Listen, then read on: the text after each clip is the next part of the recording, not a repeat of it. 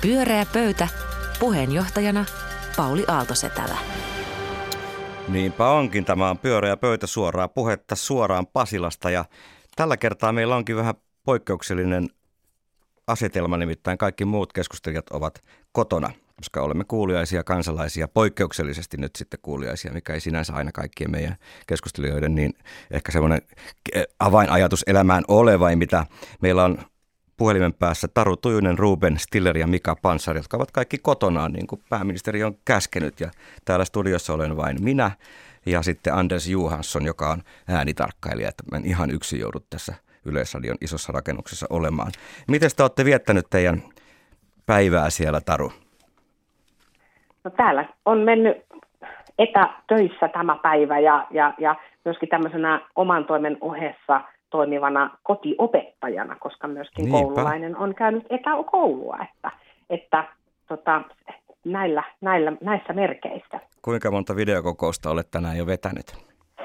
No, tänään on ollut tosi monta, että mulla on ollut monta, kolme itse asiassa aika pitkääkin kokousta tässä, tässä päivän mittaan, että, että tässä on, meinaa olla korvat vähän kuulokkeista tota, tota, tota, punaisena ja, ja, ja aika paljon on tullut istuttua. Ylipäätään huomaa, että tämä istumisen määrä on kyllä niin kuin näiden etätöiden myötä, vaikka tässä paljon hyvääkin on, niin, niin on kyllä niin kuin kasvanut eksponentiaalisesti. On tässä takapuoli levenee kyllä, kun nämä kuukaudet kuluu, mutta mekin aloitettiin jo Dentsulla niin yhteiset tuommoiset jumpat, että mä vedin tuommoista vatsalihastreeniä sinne väliin, niin se ainakin hetkellisesti tuo hyvää oloa. Ruben, mikä sulla on... tilanne? No mä katson just ulos ikkunasta, äh, olen tietenkin kotona. Äh, Oikein.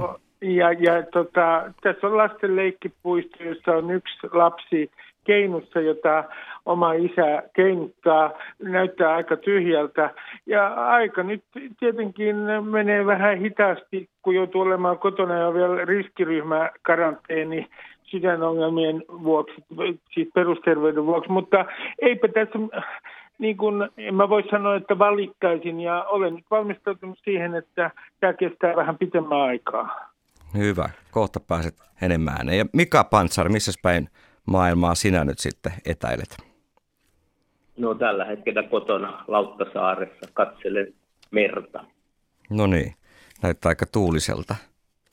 Joo, tuulee, tuulee aika kovaa, mutta tota, tänään on ollut kyllä vielä huonompia juttuja kuin Iltasanomien tai lehtien juttuja, niin mä oon lukenut suomalaista keskustelua valtion velasta 2000-luvun alkupuolella, ja mm-hmm. se vasta oli surullista keskustelua. Voi, voi kuvitella. niin. Hyvä, että tuot vähän perspektiiviä, mutta nyt lähdetään itse lähetykseen. Niin Ruben, saat aloittaa. Kerropa, mistä haluat, että keskustelemme. No nyt me tiedetään se, että hallitus on entisestään koventanut rajoituksia, tämä ravintoloiden sulkeminen, niistä voi hakea ruokaa tietyistä paikoista, mutta muuten ne tullaan sulkemaan. Ja sitten on tämä uusimaa eristäminen tässä edessä. Ja mun peruskysymys tietenkin teille kuuluu seuraavasti, että mitä mieltä olette näistä rajoituksista? Ja jos te vertaatte esimerkiksi Ruotsiin, jossa rajoitukset on ollut kauttaaltaan paljon lievempiä, niin mitä mieltä olette tästä Ruotsin tiestä? Sanon tähän alkuun vain yhden asian. Olen ihan, äh, annan hallitukselle korkeat pisteet, mutta se mikä mua maallikkona tässä mietityttää on se, että, että tämä päätös näiden rajoitusten sitten poistamisesta on vähintään yhtä vaikea kuin niiden asettaminen. Että miten se tulee tapahtumaan, missä vaiheessa me voidaan sitten olla varmoja, että epidemia on ohi ja missä, millä tahdilla me voidaan yleensä avata rajoja, jos se epidemia kulkee Euroopassa eri tahtia. Tämä mua mietityttää maallikkona. No niin, lähdetäänkö me liikkeelle ensin tästä, tästä rajoitusten määräämisestä, jotka kai astuu tässä sitten perjantaina voimaan. Niin mitä sä ajattelet niistä, Taru? No mä ajattelen jotenkin niin, että, että tota, kun me on lähetty tämmöiselle tiukalle linjalle, johon pääsääntöisesti muutkin Euroopan unionin maat on mennyt, niin, niin, niin on ihan loogista, kun, kun katselee sitä niitä uutisointia, että ihmiset edelleenkin tuolla baareissa ja yökerhoissa aikaansa viettävät ja, ja, ja ryntäävät Lappiin lomalle niin on ihan viisasta ja johdonmukaista silloin itse asiassa, että tätä toimintaa, joka selvästi sitten arvioidaan vahingolliseksi, että sitä rajoitetaan.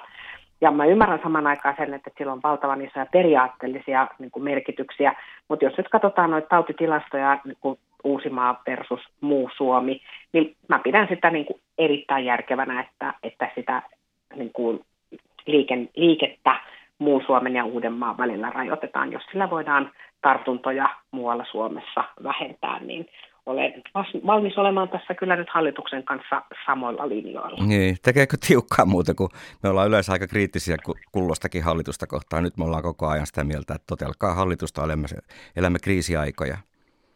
No se on tietysti hyvä kysymys, koska ihmisen pitää olla niin kuin, kriisiaikoinakin suhtautua kriittisesti kaikkiin niihin päätöksiin, mitä niin kuin, poliittiset päättäjät tekee, mutta että tässä kohtaa mä luulen niin, että me ollaan semmoisessa tiedon epäsymmetrian tilassa, jossa hallituksella on merkittävästi enemmän dataa käytettävissä kuin, kuin tota, tämmöisillä yleispoliittisilla niin kommentaattoreilla Twitterissä tai, tai tota, pyöreässä pöydässä, niin mä luulen, että nyt kannattaa ehkä sitten luottaa kuitenkin se on, se on kyllä totta. Tunnustamme tietämättömyytemme ensimmäistä ja viimeistä kertaa. Mika, mitä ajattelet näistä rajoituksista? No, tota, mä olen kyllä aika paljon samaa mieltä kuin monet oikeustieteilijät tai oikeusministeriö, että tässä ollaan niin isojen periaatteellisten kysymysten kanssa tekemisissä, että ihan nopeasti ei voi tämmöisiä rajoituksia tehdä. Eli täytyy todella huolellisesti miettiä, mitä siellä tehdään. Ja mua vähän hämmentää, mä kuuntelin Petteri Orpo haastattelu, että tämmöinen kuuluisa oikeus- ja vapauspuolue ja hänen puheenjohtaja esittää erittäin tiukkoja kantoja, että ainakaan Turkuun ei saisi koronavirus tulla uudelta maalta, niin, niin minusta on vähän hämmentävää, että miten, miten, miten on mahdollista, että puolue tavallaan niin kuin mun omaa mielikuvani vastaan, niin puhuu vapautta vastaan. Eli, eli mua pelottaa enemmän ei se, että tämä Uudenmaan läänin niin kuin rajoitet, mutta että mennään eurooppalaiselle tasolle, jossa alkaa ulkona liikkumiskielot ja muut, niin sitten alkaa mun, mun kanttini kyllä pettää siinä. Sellaista mä en toivo näkeväni Suomessa. En, en minäkään kyllä. Entä sitten tämä Ruben, mitä itse sanot tästä? No mä sanoisin näin, että, että turkulaiset ei ole koskaan halunnut mua Turkuun ymmärrettävistä syistä. Että, että minun mielestäni muuta Suomea pitää suojella. Se on mun mielestä ehdottoman tärkeää nyt. Ja me tiedetään myös, että nämä resurssit vaihtelee Suomessa, esimerkiksi tehohoitoresurssit. Niin, niin kyllä se on niin kuin järkevä ää, ratkaisu. Mä myönnän, että siihen liittyy tietenkin ongelmia, juridisia ongelmia ja niin edelleen. Nehän on tullut julkisuudessa esiin. Mutta tota, tämä tilanne on niin poikkeuksellinen, että, että kyllä tämän epidemian eteneminen esimerkiksi toisen suuren kaupunkiin Turkuun täytyy estää. Ja sitten se, mikä tässä ehkä niin kuin mietityttää joskus, että eihän, enhän esimerkiksi minä mitään uhrauksia joudu tekemään. Niitä uhrauksia joutuu tekemään kaupan kassat ja, ja, ja terveydenhoitohenkilökunta, pelastuslaitos ja niin edelleen. Että tämä, että on kotona tai ei mene Uudenmaan ulkopuolelle, niin en mä näe sitä minä henkilökohtaisena uhrauksena. Niin harvoin se on sankariteko ollut, että sohvalle kehotetaan jäämään. Nimenomaan. Nyt se on totta. Mutta mut se onkin kysymysten kysymys, että mikä on oikein hetki purkaa tämä, koska nythän myös talous sairastuu, sehän on selvä. Tämä tulee olemaan erittäin niin kuin vaikea taloudellinen tilanne sitten Suomella ja kaikilla yrityksillä, jos tämä jatkuu pitkään. Niin onko sulla mikä siihen joku näkemys? Mun kollegat piirsi Italiassa ja Espanjassa semmoista W-käyrää, missä se jälkimmäinen aalto, mikä kriisin jälkeen aina tulee, oli onneksi paljon pienempi, mutta, mutta varautuvat siihen, että, että ei valitettavasti yhdellä aallolla mene tämä ongelma ohi. Niin, niin itse ajattelin tietysti sitä, että, että jos nyt maa suljetaan ja täällä kärsitään ja meille tulee tietynlainen tämmöinen laumasuoja tähän tai immuniteetti, niin sitten kun avataan nämä rajat, niin sitten uusmaalaiset lähtee maakuntiin ja muualle, että se sitten leviää sinne, että mä en oikein ymmärrä, että etteikö niin. se leviäisi, mutta, mutta hallituksen strategiahan on, että ne haluaa hidastaa tätä etenemistä, että pystytään sairaanhoitopiireissä reagoimaan siihen, ja se on minusta oikein järkevä asia.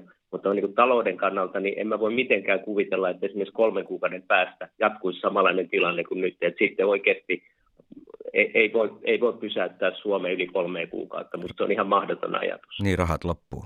Taru.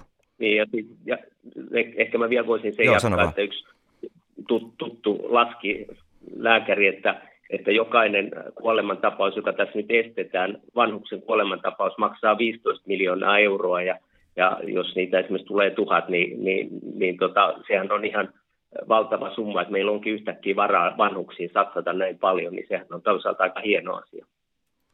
Miten, miten sen pystyy laskemaan? Mikä, tiedätkö yhtään, mit, mitä algoritmia tuossa on no, käytetty? No e, e, sehän oli ihan tämmöinen mekaaninen laskelma, että, että, että jos tuhat kuolemaa estetään ja, ja sit se maksaa 15 miljardia euroa, niin se oli ihan tämmöinen okay. harjoitelma, mutta mut kyllähän se oikeasti on niin, että, että vaikka jokainen ihminen on, sitä ei voi rahalla arvioida, niin meidän yhteiskunta on täynnä sitä, että me esimerkiksi ei kielletä koko liikennettä, vaikka 300 ihmistä kuolee vuodessa. Eli, eli tavallaan tämän tapaistakin ajattelu on pakko noudattaa. Se ei ole välttämättä mukavaa ja humaania, mutta, mutta näin, näin se kuitenkin on. En, en usko, että kolme kuukautta pidempään voi jatkaa tätä nykytilannetta. Joo, mä en usko, että niin kauaakaan pystyy jatkamaan tätä näin. Taru, mitä sinä ajattelet? No mä ajattelen kyllä vähän samalla tavalla kuin tuo Mika, että paine siihen, että tämä jotenkin saataisiin nopeasti liikenteeseen on, on valtavan iso.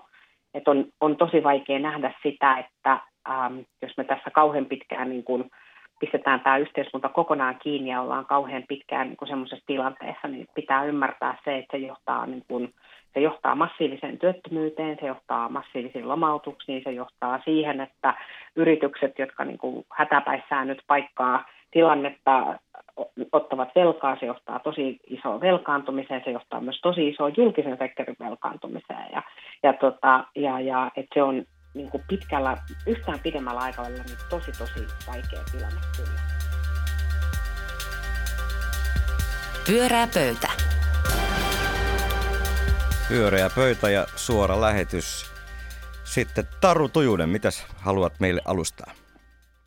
Mä ajattelin, että me voitaisiin puhua vähän Euroopan unionista. Loistavaa. Ja, ja tässä korona-ajassa kuitenkin. Ja, ja, tota, ja, ja niin kuin me on tässäkin ohjelmassa monta kertaa puhuttu siitä ja, ja tänäänkin, että maat näyttää suhtautuvan tosi eri tavalla siihen, että miten tätä niin kuin koronatilannetta hoidetaan. Ja, ja, tota, ja, ja esimerkiksi Yhdysvallat ja, ja Britannia tähän asti on, on ollut tilanteessa, jossa niin kuin ihmisten vapausaste on ollut sen kaltaiset, että, että, on, on aika vähän haluttu lähettää rajoittamaan esimerkiksi erilaista tekemistä ja muuta.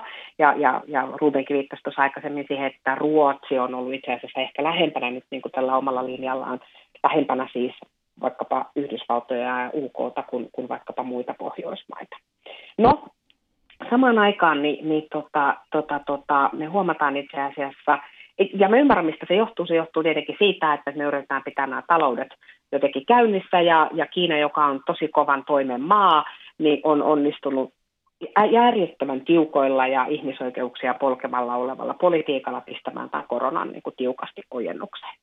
No nyt me ollaan sitten saman aikaan sellaisessa tilanteessa, että EU-maat, joka, tota, jotka ovat, joka on EU, joka on arvoyhteisö, joka on halunnut niin kuin yhdessä tavallaan tehdä asioita maailmassa ja globaalissa tilanteessa, niin on päättänyt niin kuin yksitellen purkaa niitä sääntöjä, joiden tehtävä on ollut ikään kuin sitoa unionin jäsenmaita yhteen.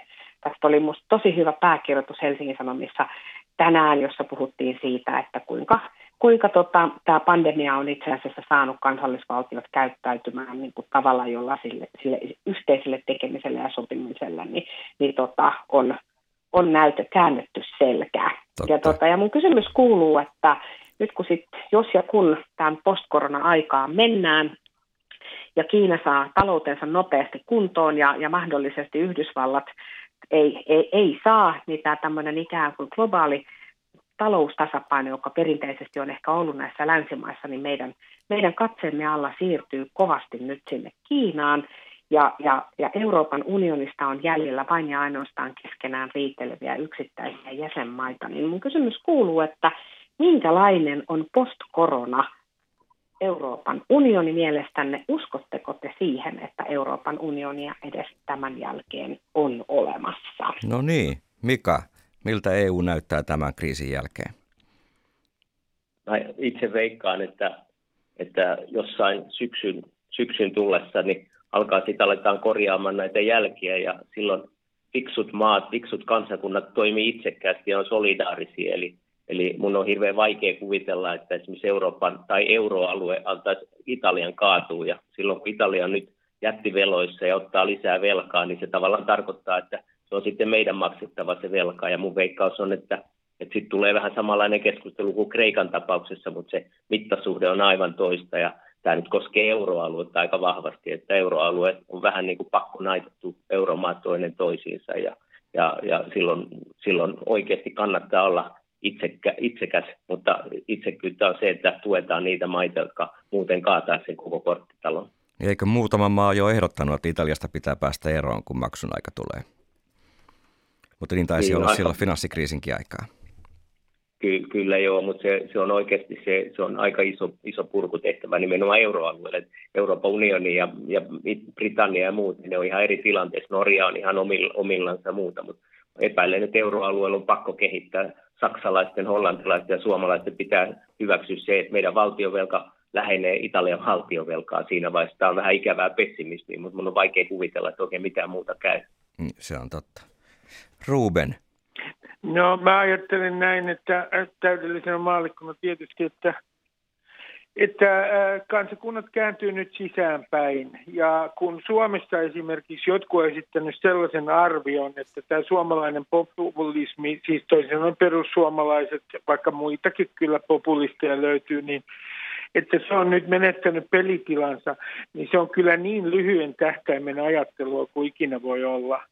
Että tämä talouskriisi tulee olemaan niin syvä, että nämä populistiset voimat varmasti, että en ihmettelisi vaikka ne tulisi Euroopassa vahvistumaan. Ja sehän tietää sitä, että EUn tulevaisuus ei nyt ole niin kauhean ruusuinen. Ei se minnekään häviä, mutta kun me tullaan siihen pisteeseen, että meidän pitää todella konkreettisesti puhua velkojen yhteisvastuusta taas kerran, niin kun ihmiset on joutunut, kansallisvaltioiden kansalaiset on joutunut taistelemaan omasta ö, elintasostaan, niin mä en oikein usko, että kansalaisten mielessä eurooppalainen solidaarisuus on ensimmäisenä mielessä. Valitettavasti. Mika, oletko samaa mieltä Rubenin kanssa? Niin, mä, mä, mä, mä niin ajattelen, että tämä on itsekästä solidaarisuutta. Että jos, jos me autetaan naapuriin, niin me hyödytään mm. siitä, että se totaalinen romahdus, niin se ei ole kenenkään edun mukaista. Ja euroalueella varsinkin, niin me ollaan todella riippuvuussuhteessa toinen toisiimme. No Taru, eikö kuitenkin voisi kuvitella niinkin, että se romahduksen jälkeen ja niiden velkojen maksun ja kauheuden jälkeen niin alkaa jonkinlainen solidaarisuusliike ja aletaan uudestaan käymään kauppaa keskenään nyt, kun kaikki rajat on kiinni ollut luultavasti vielä monta kuukautta tästä eteenpäin?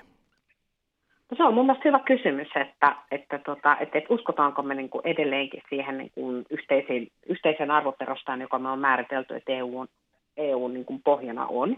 Ja uskotaanko me jotenkin siihen, että globalisaatio on edelleenkin se tapa pitää huoli siitä, että pääsääntöisesti se tuottaa siis kuitenkin niin kuin enemmän hyvää kuin pahaa. Ja, tota, ja, ja, ja, ja jos me ei uskota siihen kansainväliseen kauppaan tai globalisaatioon tai edes uskota tämmöisiin ylikansallisiin instituutioihin, niin mikä me, mikä me ajatellaan, että Suomen tulevaisuus sellaisesta kaiken kaikkiaan on? Erityisesti, jos sen pistää tähän isoon viitekehykseen, jossa mä itse asiassa uskon siihen, että, että yhä enemmän tulevaisuudessa nimenomaan Kiina ja Aasian maat määrittelee sitä, että mitä maailmassa tapahtuu. Ja, tota, ja, ja, ja, ja sen takia minusta niin kun on huolestuttavaa se, että Euroopan unioni, joka silloin kun se on tosi tiukka paikka ja se on tehnyt nämä säännöt itsellensä sitä varten, että kun on tiukkaa, niin tiedetään, että miten toimitaan, niin se on se hetki, kun me ajatellaan, että enemmän tai vähemmän kaikilla säännöillä kaikille säännöille voi kääntää selkänsä. Et huomaan olevani kyllä pikkusen huolissani ja ehkä jopa vähän pessimistinenkin. Oletteko muut samoilla linjoilla? Että onko mä ainoa, joka näkee jotakin toivoa tässä, tässä kansainvälisessä yhteistyössä ja kaupassa tämän kaiken jälkeen vielä?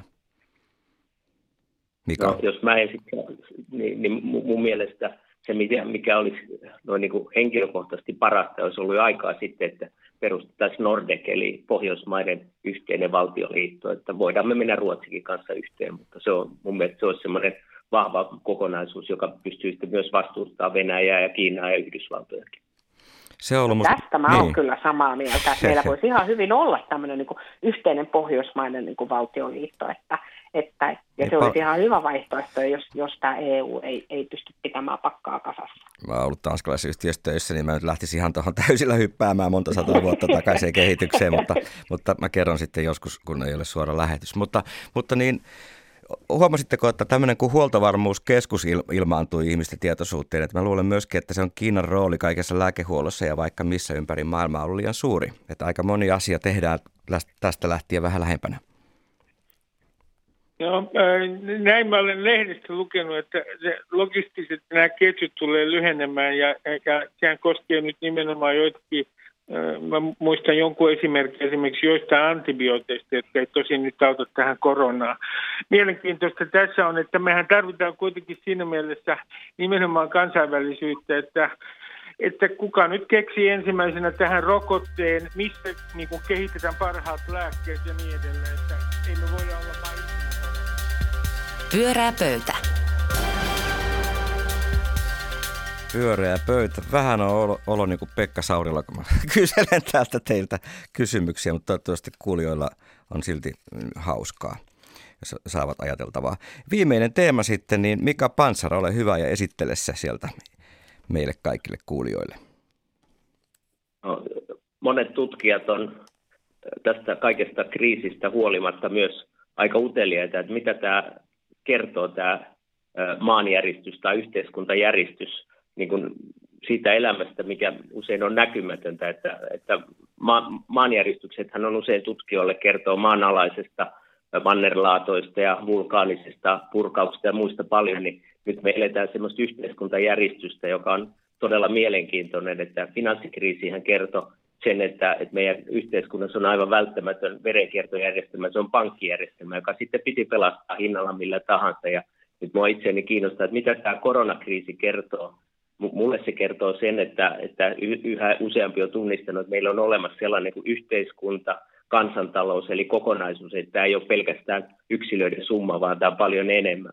Mutta se, mikä tässä tota, no, uusia käsitteitä, joita lehdistössä viime päivinä on ollut, niin on ollut tämmöinen käsite kuin kriittiset alat ja kriittiset ammatit. Ja valtioneuvoston kanslia on pitkä, pitkä lista siitä, mitä on sellaiset alat, joita pitää erityisesti huolehtia tämmöisinä vaikeina aikoina, ja mitä on ne alat, joiden, joiden työntekijöiden lapset pääsee päivähoitoon ja muuhun. Ja tyypillisesti tämmöisiä aloja, rahaliikenne, järjestyksenpito, elintarvikehuolto ja, ja, ja näiden puolesta ollaan tekemässä työtä. Että mitä te ajattelette, että voisiko olla, että tämmöinen tämä järjestys, mitä nyt eletään, niin se nostaa ehkä jotain semmoisia yhteiskunnallisia toimijoita tai toimintaa suurempaan arvoon ja jotain, jotain ehkä sitten laskeekin. Et mä itse esimerkiksi ajattelen sitä hienoa työtä, mitä, mitä tekee ihmiset varastoissa tänä päivänä, tai rekkakuskit, kassa, kassa, kassa tota, pitäjät ja muut, että että nämä kaikki, jotka tavallaan tätä liike vastaa rahan tai datan tai tiedon liikkeestä, ne on ihan oleellinen osa meidän yhteiskuntaa ja, ja sillä lailla mun arvostuksessa heidän arvo on noussut aika paljon. Ja sitten tietysti terveydenhoitosektorilla ihmiset tekee, tekee ihan oman terveytensäkin kustannukset, se on ihan selvä asia. Mutta mut onko teillä, teillä niinku ajatuksia siitä, että, että tämmöiset niinku kriittiset alat on, niin kuin, että on olemassa jotain tämmöistä mahdollisuuksia arvottaa, niin kuin tänään Hesarissa Valentin Kononen totesi, että, että nyt, nyt eletään semmoista aikaa niin kuin urheilussakin, että, että pitää keskittyä maailman tärkeimpiin asioihin eikä maailman tärkeimpiin sivuasioihin, ja hän totesi, että urheilu ja kulttuuri kuuluu niihin sivuasioihin. Mitä te ajattelette tästä? No Taru, aloita vaikka sinä. No mähän kävin heti siis katsomassa, että, että tota, kun tämä Nikan kysymys tuli, että, että, että kriittiset alat ja arvostetut alat Googlesta. Ja, tota, ja, ja, äm, ja, ja tietysti eihän tässä niin kuin sillä tavalla isoa muutosta ole tapahtunut, jos me katsotaan niin kuin niitä toimialoja, mitä niin kuin ihmiset on, tai niitä ammatteja, mitä ihmiset ehkä kautta historian on, on arvostaneet, niin onhan siellä esimerkiksi terveydenhuollon ammattilaiset ja, ja opettajat, muut, jotka niin kuin tänä päivänäkin tämän kriisin ja palomiehet, niin, on, niin näyt, mm, näyttäytyy niin kuin sankareilta ja ovat sankareita, niin, niin, niin, niin mä luulen, että se on niin kuin vahvistanut sitä niin kuin entisestään. Mutta mä olen Mika samaa mieltä siitä, että tämä on tämä kriisi tuonut esille kyllä niin kuin paljon sellaista näkymätöntä sankaruutta, jota ei ehkä aikaisemmin ole ollut. Et jos mietin sitä, että et, et Helsingin itse asiassa pormestarikin taisi jossain puheessaan sanoa, että, että, että, että esimerkiksi kriittiset alat on vaikkapa, vaikkapa siivoojat, jotka tänä päivänä tekee siis ihan todella niin kuin tärkeää työtä suhteessa siihen, että, että että kun meidän pitää kuitenkin niin kuin jossain paikoissa käydä ja olla ja mennä ja tulla, että ne paikat on meille niin kuin turvallisia. Ja, ja se on itse asiassa minusta ihan niin kuin kiinnostava hyvä puolikin, että, että tämmöisiä niin kuin piilossa olleita sankareita ja, ja niin, niin niitä nousee nyt esille, esille niin kuin tavalla, jota ei, ei ole ehkä nähty niin kuin hetkeen ainakaan. Luuletko Taru, että myöskin palkanmaksu korjaantuu, koska Suomen Kuvalehtiän julkaisee nämä arvostetuimmat ammatit, niin nehän ei suinkaan ole siinä palkkaluokkajärjestyksessä, vaan arvostus ei aina ollenkaan korreloi palkkaa. Niin tämän jälkeen tuleeko muutoksia? No tämähän on siis kiinnostavaa nähdä. Sinänsä tietysti täytyy sanoa, että se tapa, jolla meillä nyt on niin organisoitu esimerkiksi vaikkapa terveydenhuolto ja, ja, ja muu, niin, niin tota, on vaikea uskoa, että tämän kriisin myötä, jossa valtio ja kunnat tulee todennäköisesti velkaantumaan aivan hillittömästi, niin sieltä, sieltä ikään kuin löytyisi isoja palkanmaksu, palkankorotusvaroja, mutta, mutta, tota, mutta jää nähtäväksi. No Ruben, meidän hommilla ei ole mitään arvoa, oletko huomannut? No joo, ja ehkä sen, jos ajattelen omaa työtä, niin en sinun Pauli, niin mä ymmärrän, minkä takia mun työlläni ei ole mitään arvoa. On mutta sulla tota, arvo, Ruben. Mutta tota, yksi ammattikunta, jonka mä haluaisin nostaa tässä esiin, on sosiaalialan ammattilaiset, sosiaalihuollon ammattilaiset. Hyvä pointti. Me, me puhutaan aika paljon aivan syystä, tietysti hoitoaloista ja pelasta, pelastusalan ammattilaisista – ja äh, onneksi kauppojen kassoista ja siivojistakin, mutta kyllä niin kuin tässä tilanteessa, jossa ihmiset tulee olemaan paljon kotona, niin ne ongelmat myös tulee kärjistymään ja niitä hoitavat muun muassa sosiaalialan ammattilaiset ja tietysti poliisi.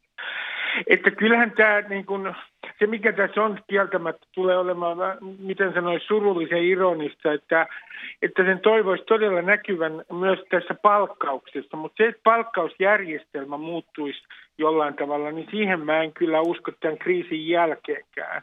Sitten mä sanoisin yhdestä toisesta sellaisesta, palatakseni siihen Ruotsiin, josta ehditty keskustella. Ruotsissa on kerta kaikkiaan tehty semmoinen toisenlainen niin. a, ikään kuin a, johtopäätös. Ja siellä kerta kaikkiaan katsotaan, että yhteiskunnan pyöriminen suunnilleen normaalisti on niin, kuin niin tärkeää, että kovia rajoituksia ei tehdä. Miten se liittyy tähän? No se liittyy tähän sillä tavalla, että siellä katsotaan, että talous tulee, miten sanoisi, siinä kun mitataan näitä riskejä, niin talous on ilmeisesti tärkeämpi tekijä kuin se on Suomessa. Joo, se keskustelu on ollut sellaista. Hei, nyt nopeasti ehtii vielä Taru ja Mikakin kommentoida Ruotsin ratkaisua. Onko, miten jos ne onkin oikeassa? No se on hyvä kysymys, että onko ne oikeassa. Niin kuin mä tosi ihan lyhyesti taisin sanoa, niin musta nämä, niin kuin, äm, nämä Ruotsin ratkaisut on ollut tällä kertaa lähempänä niin kuin Yhdysvaltojen ja niin kuin Britannian ratkaisuita kuin muita Pohjoismaita, joka on tietysti poikkeuksellista. Ja, ja mä näen sen jotenkin sillä tavalla, että, että ne on ratkaisuja, joissa on jotenkin niin kuin, niin kuin lähetty jotenkin siitä niin kuin ihmisten vapausasteen niin kuin kunnioittamisesta, niin, niin, niin se, on, se on arvo, joka, niin kuin, tai se on niin kuin jotenkin tulokulma, joka on niin kuin korostuneempi näissä, näissä tota, tilanteissa ja, ja, ja tota, kun ehkä sit mitä muu, muualla tai missä muissa Pohjoismaissa tai Euroopan unionissa on ollut. Mä en usko, että sitä näyttää mikään muu kuin aika, että mikä on ollut oikea ratkaisu kaiken kaikkiaan. Ja, ja paljonhan on povattu niin, että, että esimerkiksi Yhdysvallat tällä, näillä, tällä tekemisen tavalla, tota, tota, millä he, siellä koronaa nyt hoidetaan, niin, niin on povattu, että johtaa vielä – niin massiiviseen niin kuin taloudelliseen katastrofiin. Toivotaan, että, että hekin siitä jotenkin selviävät, mutta jää nähtäväksi. Niin, emme kukaan sitä tiedä. Mika, miten sä analysoit tuota Ruotsin ratkaisua? Aika, mä, aika mä kapitalistinen luulen, valtio. On se sitäkin, mutta toisaalta ehkä kannattaa muistaa, että, että Ruotsissa sairaan ja terveydenhoito on yksi maailman parhaita ja siellä on ainakin tutkimu, maailman parhaat tutkijat ja muuta, että he ehkä pystyy mitottamaan sen niin kuin lyhyeksi ajaksi sen kriisin, mikä tässä nyt tulee väistämättäkin. Ja toi on sitten heidän tapansa, että ne tyhjentää messuhallin ja tekee sitten messuhallit valtavan suuren sairaalan. Eli siinä voi olla joku tämmöinenkin ajatuksena. Niin voi. Mitä sä Ruben itse ajattelet, kun olet seurannut no, mä, Ruotsia? Mä ajattelen, että Suomen ja Ruotsin ero on jollain tavalla se, että mun mielestä ruotsalaiset, äh, Ruotsissa äh, vähän kielletään tämän tilanteen tietynlainen vakavuus. Siellä on yli 40 kuollutta jo. Ja, ja tota, mä, myös, mä en tiedä mikä on tämä lopputulema, mutta olen kyllä tyytyväinen Suomen linjaan. Pyörää pöytä. Pyöreä pöytä poikkeusoloissa ja kiitos erittäin hyvistä näkemyksistä ja Ei nyt niinkään väittelystä, se on puhelimitse hieman hankalaa, paitsi ihan perhepiirissä. Kiitos Taru Tujunen, Ruben Stiller ja Mika Pantsar näkemyksistänne. Tämä oli Pyöreä pöytä ja suora lähetys. Minun nimeni on Pauli Aaltosetälä ja ajattelin tulla tänne myös ensi keskiviikkona. Pysy kotona ja kuuntele. Hei vaan.